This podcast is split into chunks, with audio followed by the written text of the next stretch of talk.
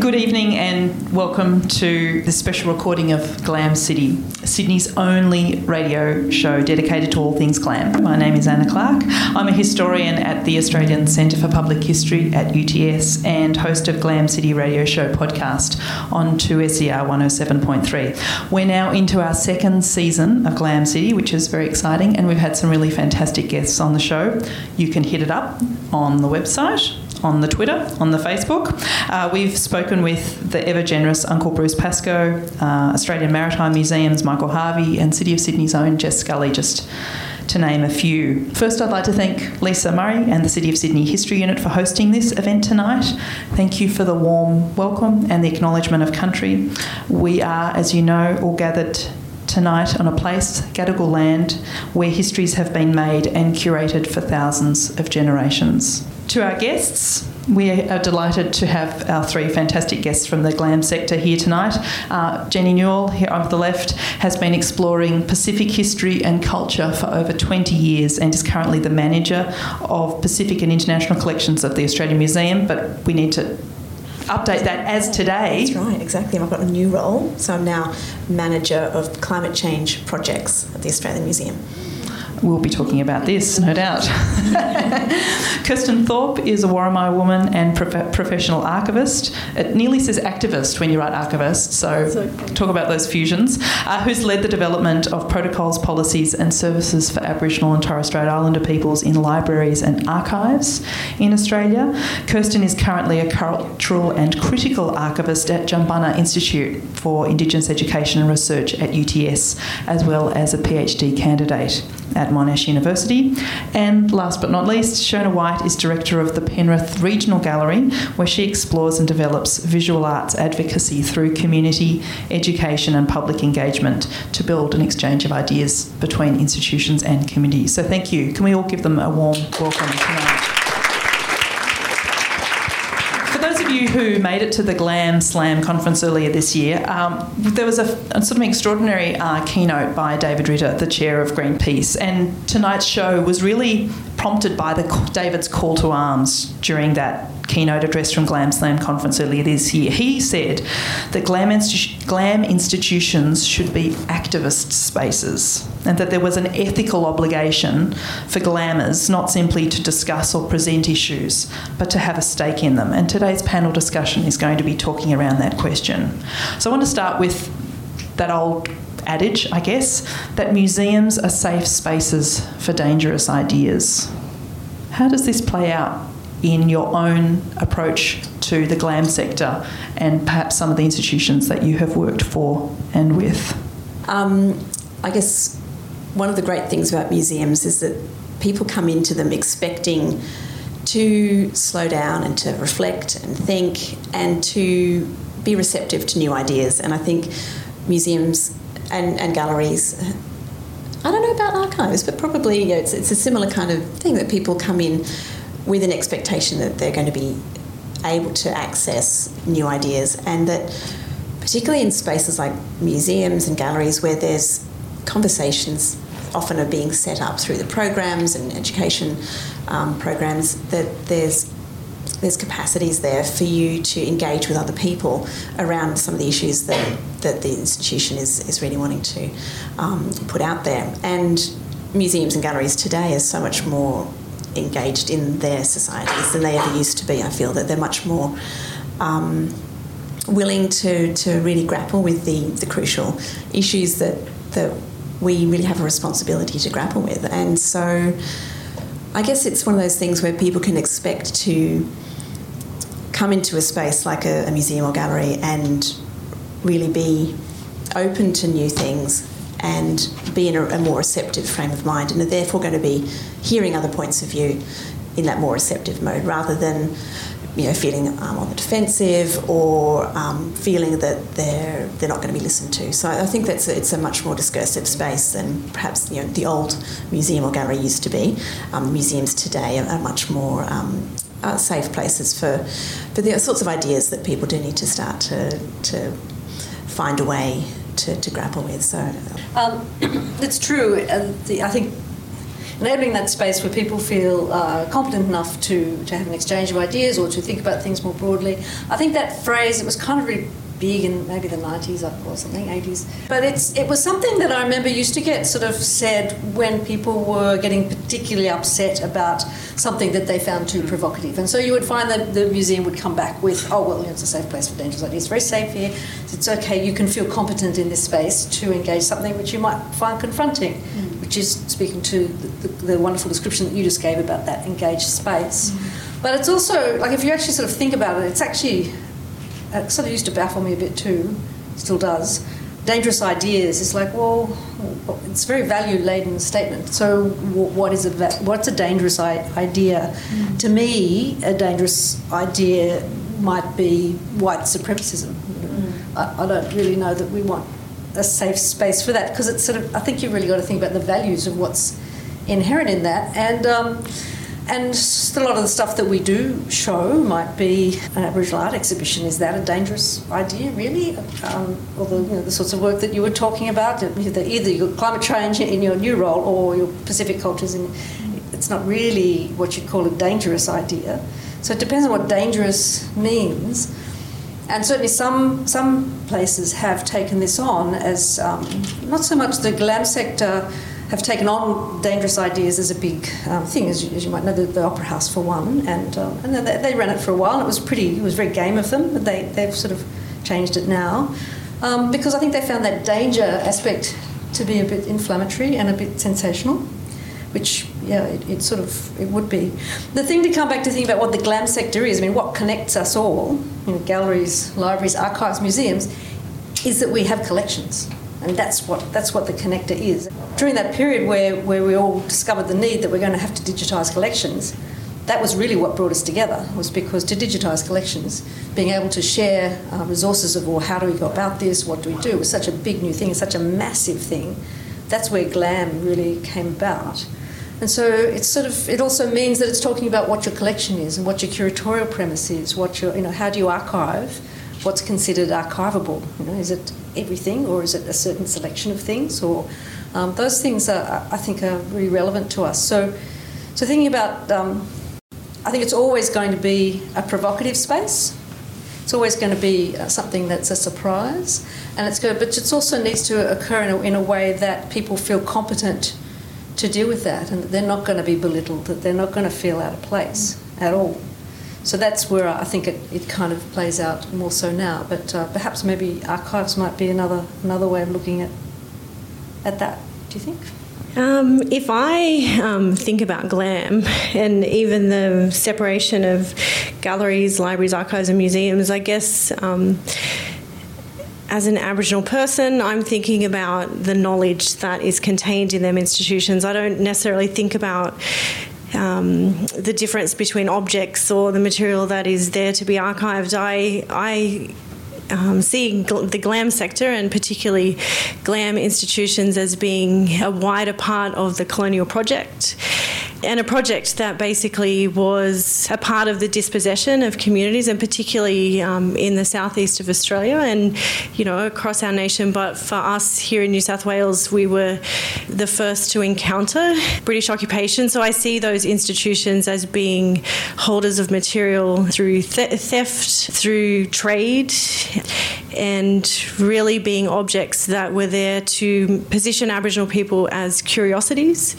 and more widely to position our community as, as being homogenous, nameless. Um, so I, I see them as being dangerous places in every sense of the word. I think that there's been an incredible amount of work that continues to be done to change that, but fundamentally they are there to serve a collecting purpose that isn't there to document um, Aboriginal people and histories. Except maybe in surveillance. In surveillance, in objectifying. Um, Um, and, you know, in terms of that wider thirst for cultural knowledge, and if we look at um, the documentation of language, it was there in for, for the purpose of Aboriginal people not being a living culture, but a document that Australia could look back and reflect on. Um, so I don't see them as um, safe spaces at all. Um, my PhD research is focusing very much on the question of Indigenous cultural safety. Um, I think we're we're sort of at a moment that we're doing all of these programs that we have a false perception that we've actually opened the door and let Aboriginal people in. But you know, coming from you know, my experience has been in leadership roles working in GLAM, and there's still fundamental power structures in play that basically force Aboriginal practitioners in particular to be constantly working in this front line of making change that we won't we won't push those agendas any further unless we actually look at the resourcing and, and start to question what we're actually what is the role of GLAM in um, telling Aboriginal stories and histories. Thinking about the idea of danger and safety, do you think that that those spaces can be safe for Aboriginal and Torres Strait Islander people? Optimistically, I would say yes, but um, the more that I look at the question of cultural safety, I think we, um, which the the definition that I've been using in my doctoral research is really around um, the the potential for people to have assault on your culture. Um, so it is kind of the threat um, of being unsafe. So for me, I think that within the structures of GLAM institutions, there isn't any potential for safety. We need to redesign new spaces that, from the bottom up, are informed by Indigenous ways of knowing, being, and doing, rather than trying to um, yeah, I guess repurpose that colonial pursuit and then saying, yeah, Aboriginal people can come in because I think the things that have been collected, you know, have the potential to cause harm to people. Um, there was no consent in that process of collecting. Um, so we've got to go back retrospectively and start to question those things, but we need to also plan for the future that brings a much more reinvigorated space and, and presence for Aboriginal people to be there. In terms of that potential and possibility of, of GLAM institutions. Um, Shona and Jenny, are there examples that you can remember either in your current institutions or in previous ones where they have tackled uh, dangerous questions, if you like, or you know even self-critical in terms of some of the holdings that they might have and how they've dealt with that in the past? Yes, constantly. so that's certainly the ongoing challenge and um, your project for the Australian Museum and our, our, First Nations team are really, of course, in the heart of that process, but the rest of the museum is also involved in rethinking how we do things and how we think about custodianship and how we think about um, who has authority over stories and, and collections and the way things are shown.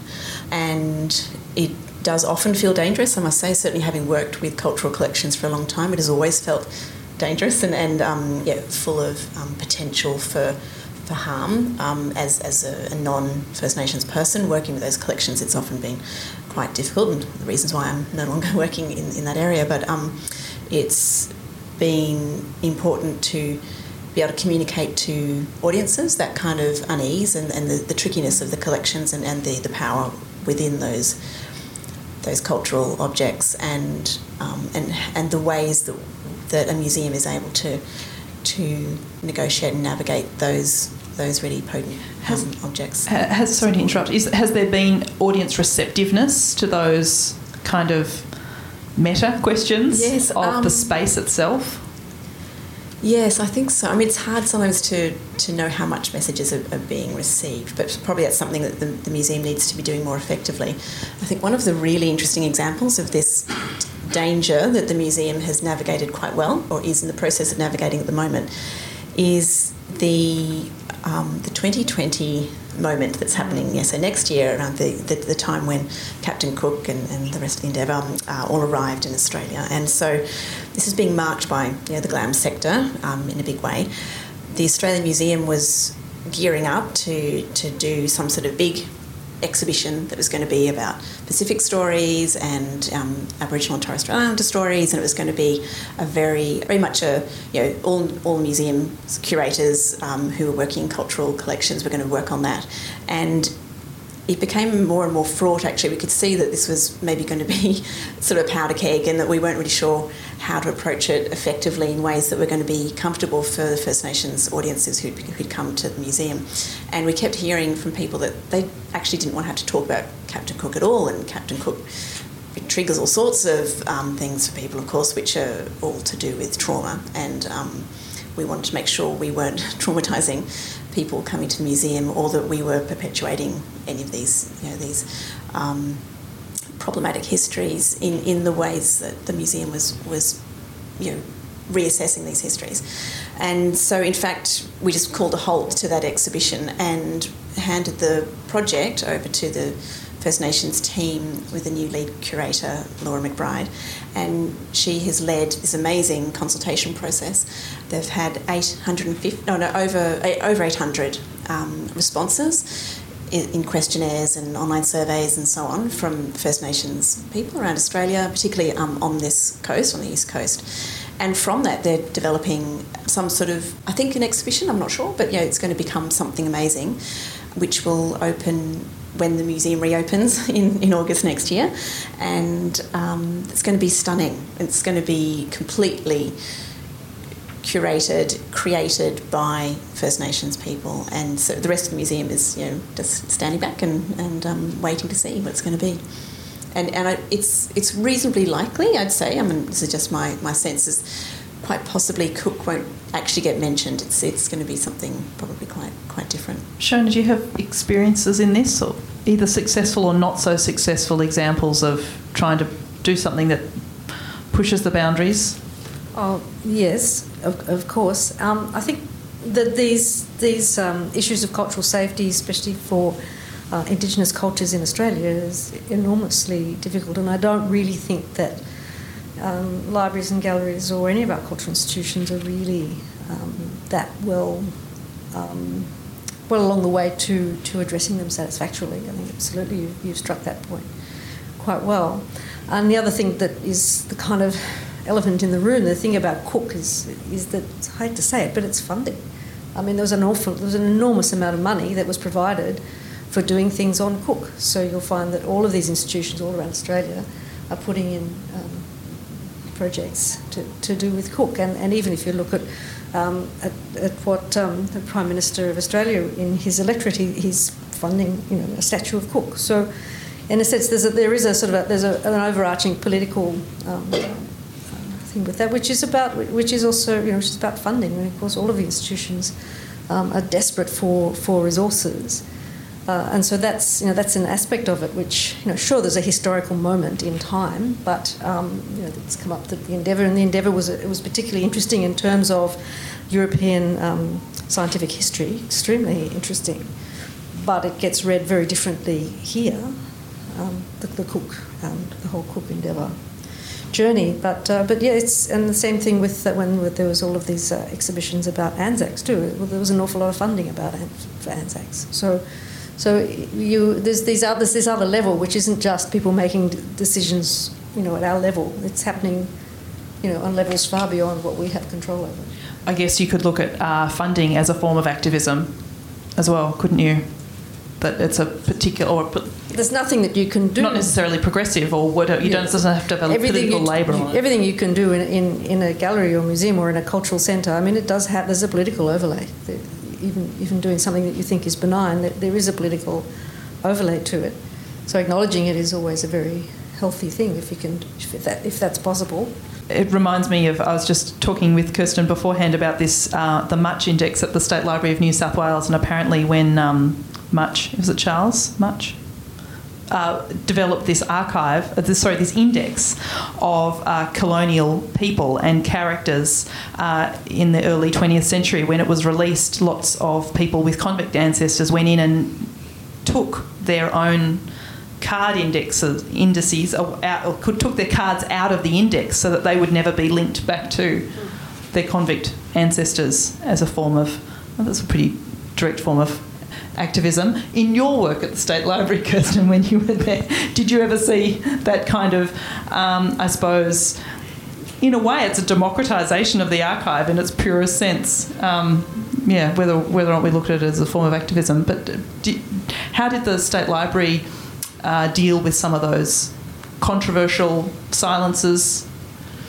I've probably experienced it more um, in my previous role at the State Archives, where working with the records of the former Protection and Welfare Board, um, people who had been under the jurisdiction of both of the boards um, obviously would encounter those records and see them as being um, totally documents of surveillance and they didn't represent people's lived experience in any way, shape, or form. So it was a, a fairly typical reaction of people to um, both be confused, um, angry, sort of perplexed at the fact that someone had been sitting up and writing documents about them. So, in the examples of um, Girls' Home, Kinchela Boys' Home, where children were taken, uh, I think a lot of people looked at those records of being um, total fiction, although there were little segments that people could pull out. And I probably had the most robust conversations about record keeping and,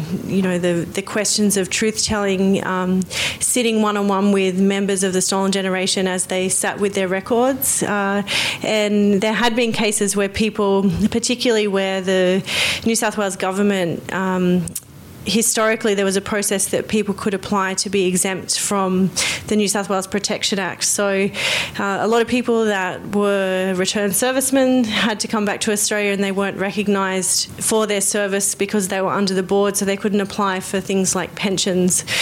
So people would apply to the board to be exempt, which then gave people uh, a document that looked very much like a contemporary passport that people had to carry around to go on and off reserves.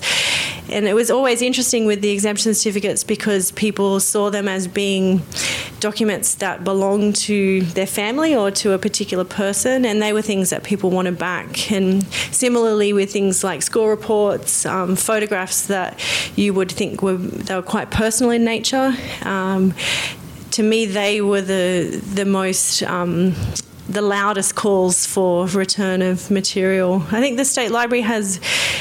Uh, another kind of face to itself in terms of uh, the collections because they were not um, government documents. They weren't collected in the same kind of way, so they were often through purchase and um, whether it was an auction house. So to me, the State Library's collections were curated in a very different way, which often meant that some of the histories were left out.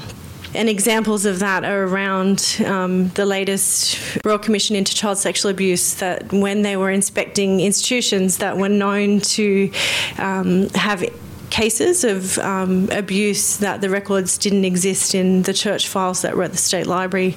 So I think they all have different tensions and, and different kind of moments, but the, the State Archives had a lot of potency because it was very personal in nature.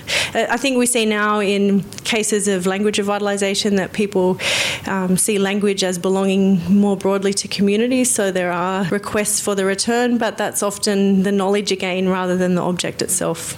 It's very interesting to think about who owns these records um, and and the kind of publicness of people's personal material. I think there's big debates in Canada at the moment about whether certain documents about uh, First Nations uh, should be shredded because people are wanting public records to, to, to sort of because they're not true or true to them. So I think it raises really important questions about what is the role of uh, the glam sector in housing or being a repository and archiving and also representing the public back to itself and who are the authors and who are the audiences of these records.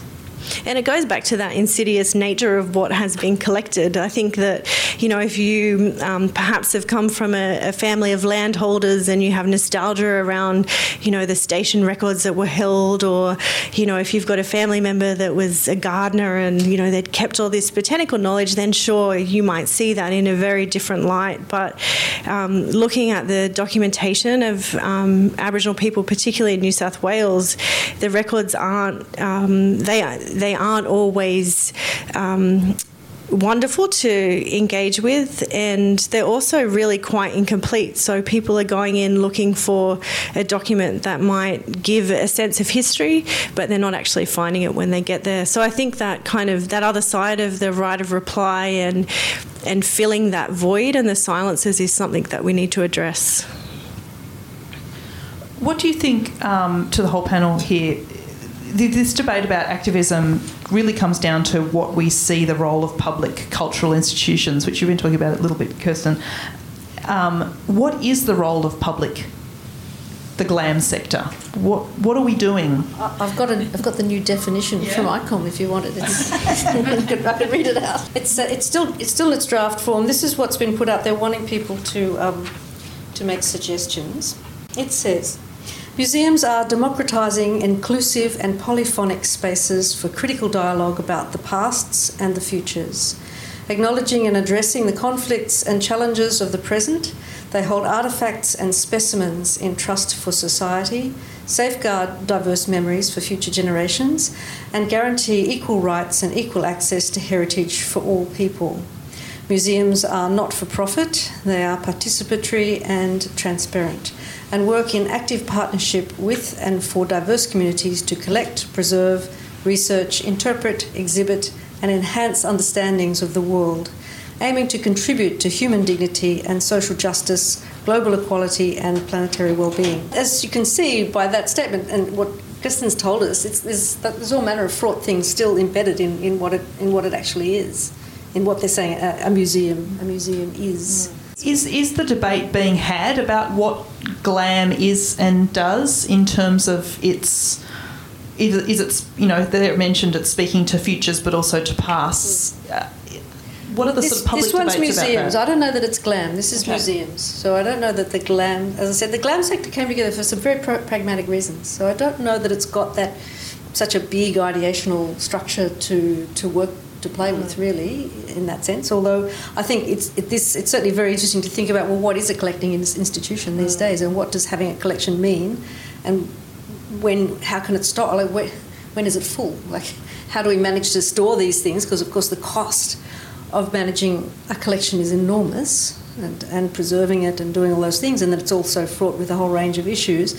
Whereas an art centre or a music centre, mm they don't have collections. They can be they can be a lot lighter. They just put they present. They just they're presenting temporary exhibitions, temporary theatre programs, whatever it is. They don't have to have this uh, the weight of a collection and what that might mean. And acquisitions policy and uh, conservation policies. I guess there's a whole question also about who the stakeholders are in terms of how activist or what sort of activism an institution can do. If it's government, audiences, fun, you know, philanthropists, and so on? I, I think galleries, libraries, museums, archives might like to see themselves as being active these days, you know, like being very proactive. In their active way? Yeah, in their active way, in the lycra, no. absolutely. But um, but being activist, uh, you know, may well get them outside of their, you know, outside of their KPIs with the with, you know, like they're not activists. They're not they're not Greenpeace. They are something else. You know, they're a different sort of institution. Sure, but it's crucial that we're engaged. But certainly, I think there's a, there's a general desire, and although we're speaking for a very broad sector here, yes. to be to be active, to be very actively engaged, and to have that very productive kind of engagement with communities, rather than some idea that it's a very passive space or it's it's a space where you just tell people what to think, because mm. that's that's not really seen as being as, as fulfilling the mission. Jenny, in your new role in the, as climate change what curator of climate change? Just manager. Manager of we don't have curators. You're managing climate change. Managing climate change. yeah, I'm just managing climate change.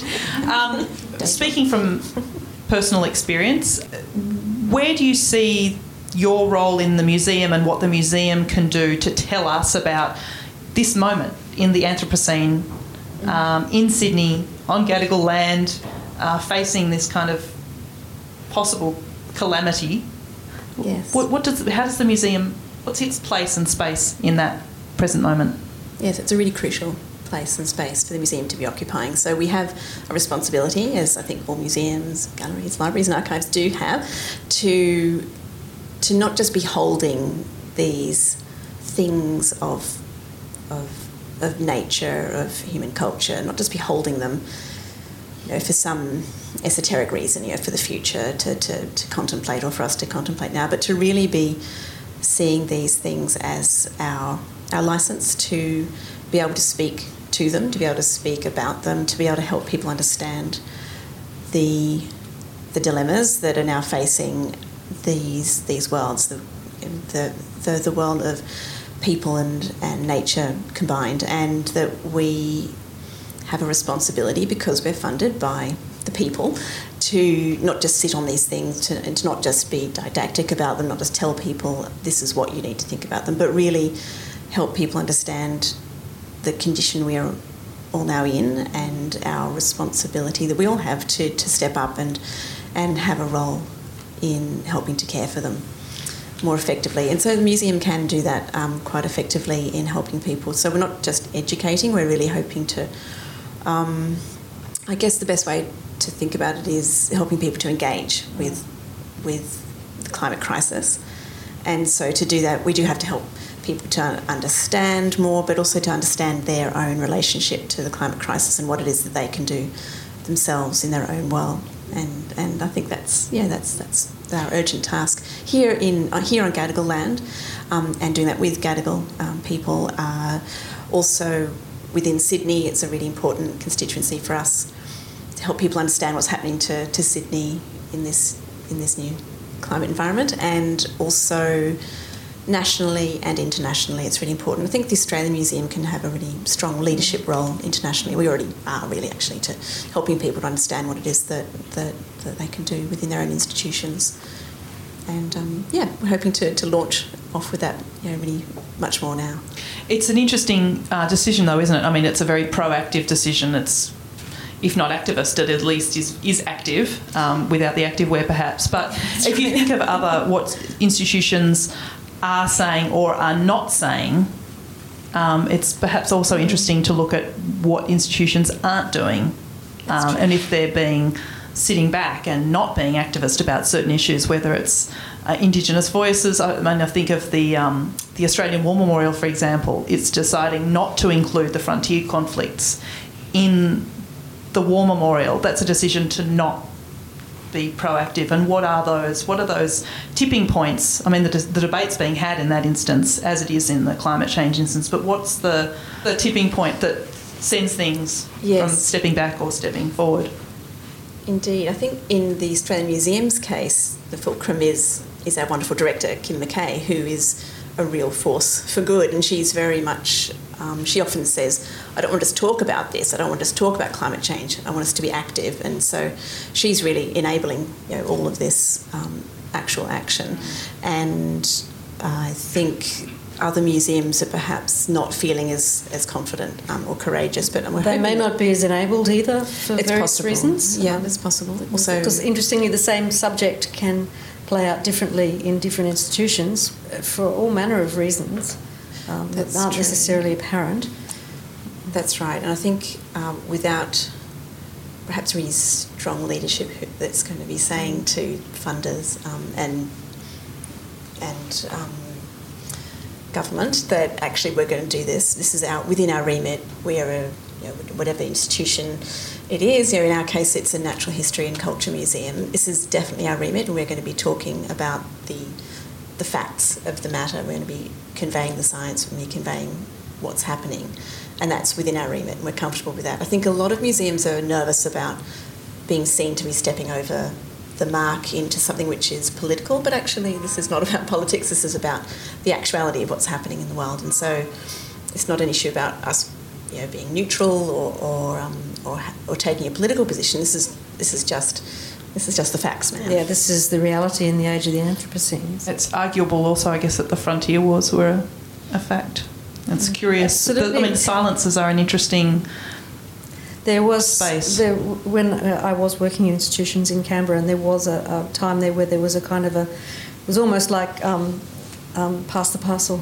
No, no, no. The War Memorial can't deal with this because oh, we're too busy. We've got too much stuff on, or something. So oh, this institution can do it, or that institution can do it. So it was almost like being passed around in a strange way, which was the way of acknowledging that it existed. But oh, maybe it's better that you know an art gallery do that, or maybe it's better that someone else does that, which is um, odd. a strange, it's an interesting phenomenon. It's, that's what happens, but taking on different different kinds of um, taking on different issues in different institutions. Some institutions, art galleries, sometimes can have uh, some can do some really quite uh, strong material. Interestingly, that a museum wouldn't wouldn't touch, and then sometimes it, it works in different in different ways. That's a very interesting note actually that some institutions can take a step up like if you think of Mukurtu or you know what it can do that another institution can't just by virtue of what it is for example that's an archives project that you're working on kirsten yeah, and I guess um, Mukurtu is a, a, project that's coming out of Washington State University that is looking at this question of how you enable Indigenous voice through rights management, through the protection of cultural heritage, through technology. But I think at the core of that, it's about reconnecting with communities and building relationships to discuss the really sticky matters, to go back and expand or enhance um, the records that exist, to ask questions about the custodianship, think things actually need to be in a museum? Um, could the museum perhaps hold a digital copy of the material and the object be returned? But we're excited at UTS about the, the platform itself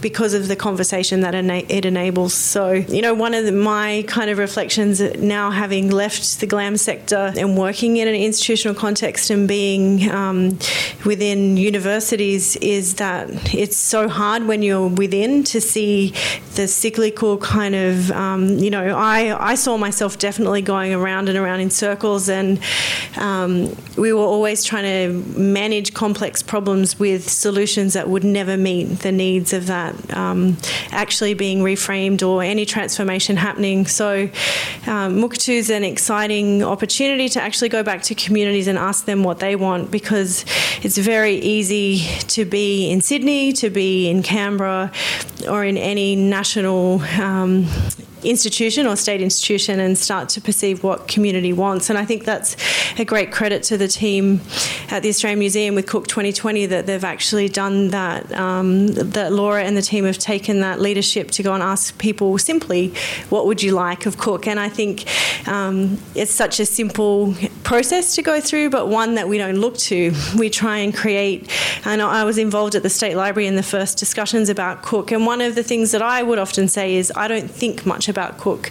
I actually think about the fact that the you know if we look at the map and diversity of Aboriginal and Torres Strait Islander people in Australia, we are still here and we still exist. So Cook isn't the priority for me. It might be for some communities, but we actually need to go out and ask those really simple questions.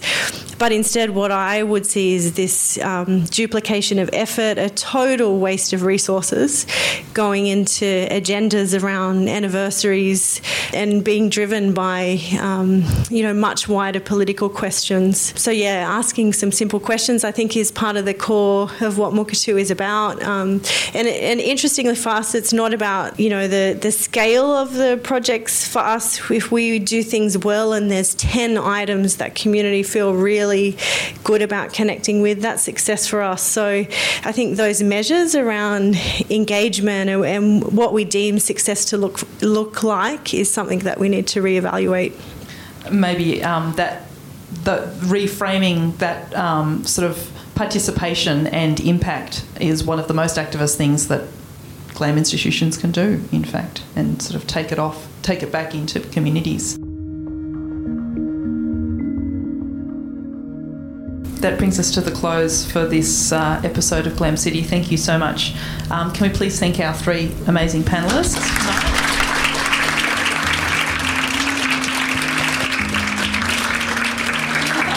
Thank you. Uh, thank you very much. Um, Jenny Newell, Kirsten Thorpe, and Shona White, as well as our fantastic venue hosts, City of Sydney, in particular Lisa Murray. This event was uh, hosted by the Australian Centre for Public History, UTS, and 2SER 107.7 and City of Sydney. So thank you so much for coming along.